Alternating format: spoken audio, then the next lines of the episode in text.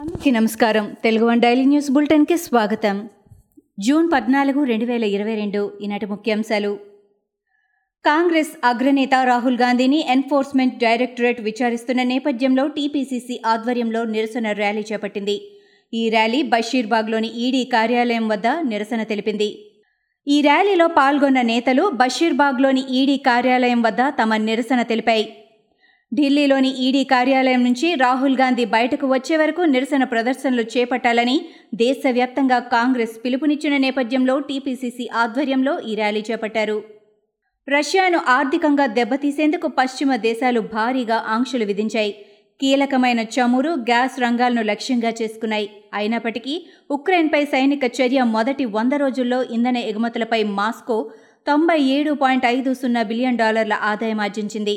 దిగుమతుల్లో European union వాటినే ఎక్కువగా వాడటం గమనార్హం. ఇది అరవై ఒక్క శాతంగా ఉంది. వచ్చే నెలలో జరగబోయే రాష్ట్రపతి ఎన్నికల్లో కేంద్ర మాజీ మంత్రి ఎన్సీపీ అధినేత శరద్ పవార్ పోటీ చేయబోతున్నారనే ప్రచారం అయితే జరుగుతోంది.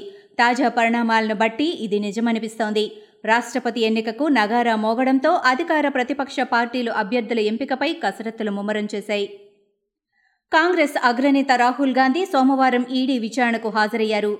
నేషనల్ హెరాల్డ్ మనీ లాండరింగ్ కేసులో దర్యాప్తు సంస్థ ఆయన్ను మూడు గంటల పాటు ప్రశ్నించింది.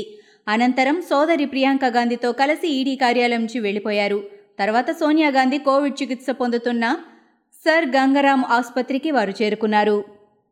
ప్రభుత్వ టీకా కేంద్రాల్లో పద్దెనిమిదేళ్ళు పైబడని వారికి కోవిడ్ బూస్టర్ డోస్ ఇచ్చేందుకు అనుమతి ఇవ్వాలని తెలంగాణ వైద్య ఆరోగ్య శాఖ మంత్రి హరీష్ రావు కేంద్ర ప్రభుత్వాన్ని కోరారు.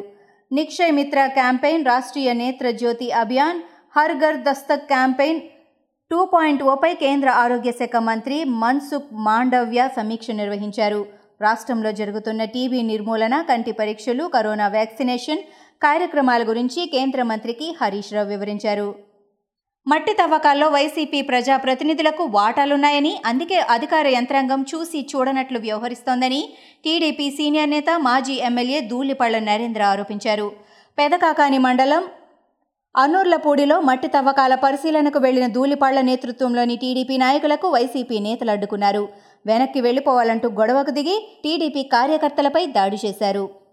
సిద్దిపేట జిల్లాలో గౌరవెల్లి ప్రాజెక్టు ట్రయల్ రన్ పేరిట ప్రజల పట్ల పోలీసులు దౌర్జన్యంగా ప్రవర్తించారని దీన్ని తీవ్రంగా ఖండిస్తున్నామని బీజేపీ రాష్ట్ర అధ్యక్షుడు బండి సంజయ్ అన్నారు.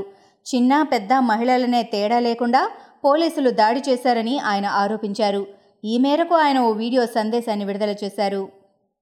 నైరుతి రుతుపవనాలు తెలంగాణలోకి ప్రవేశించాయి. రాష్ట్రంలోని మహబూబ్నగర్ జిల్లా వరకు నైరుతి రుతుపవనాలు విస్తరించినట్లు హైదరాబాద్ వాతావరణ కేంద్రం వెల్లడించింది. రాగల నలభై ఎనిమిది గంటల్లో తెలంగాణలోని మరికొన్ని ప్రాంతాలు రెండు రోజుల్లో రాష్ట్రంలోని ఇతర ప్రాంతాలకు నైరుతి రుతుపవనాలు విస్తరిస్తాయని వాతావరణ కేంద్రం వివరించింది. రాష్ట్రంలో రుతుపవనాల రాకతో వాతావరణం చల్లబడింది. గుడివాడలో జరుగుతున్న అభివృద్ధిని బీజేపీ జాతీయ ప్రధాన కార్యదర్శి పురంధరేశ్వరి అడ్డుకుంటున్నారని మాజీ మంత్రి కొడాలి నాని మండిపడ్డారు. అన్న ఎన్టీఆర్ రెండుసార్లు ప్రాతినిధ్యం వహించిన గుడివాడలో జరుగుతున్న అభివృద్ధిని అడ్డుకోవద్దని ఆమెను కొడాలి నాని విజ్ఞప్తి చేశారు. రిపీట్. ఆమెకు కొడాలి నాని విజ్ఞప్తి చేశారు. ఏపీపీఎస్సీ నోటిఫికేషన్ల జారీలో జాప్యం గ్రూప్ వన్ ఉద్యోగాలకు అభ్యర్థుల ఎంపికలో అవకతవకలపై చర్యలు తీసుకోవాలని సీఎం జగన్కు టీడీపీ అధినేత చంద్రబాబు కోరారు. ఈ మేరకు సీఎం జగన్కు చంద్రబాబు లేఖ రాశారు.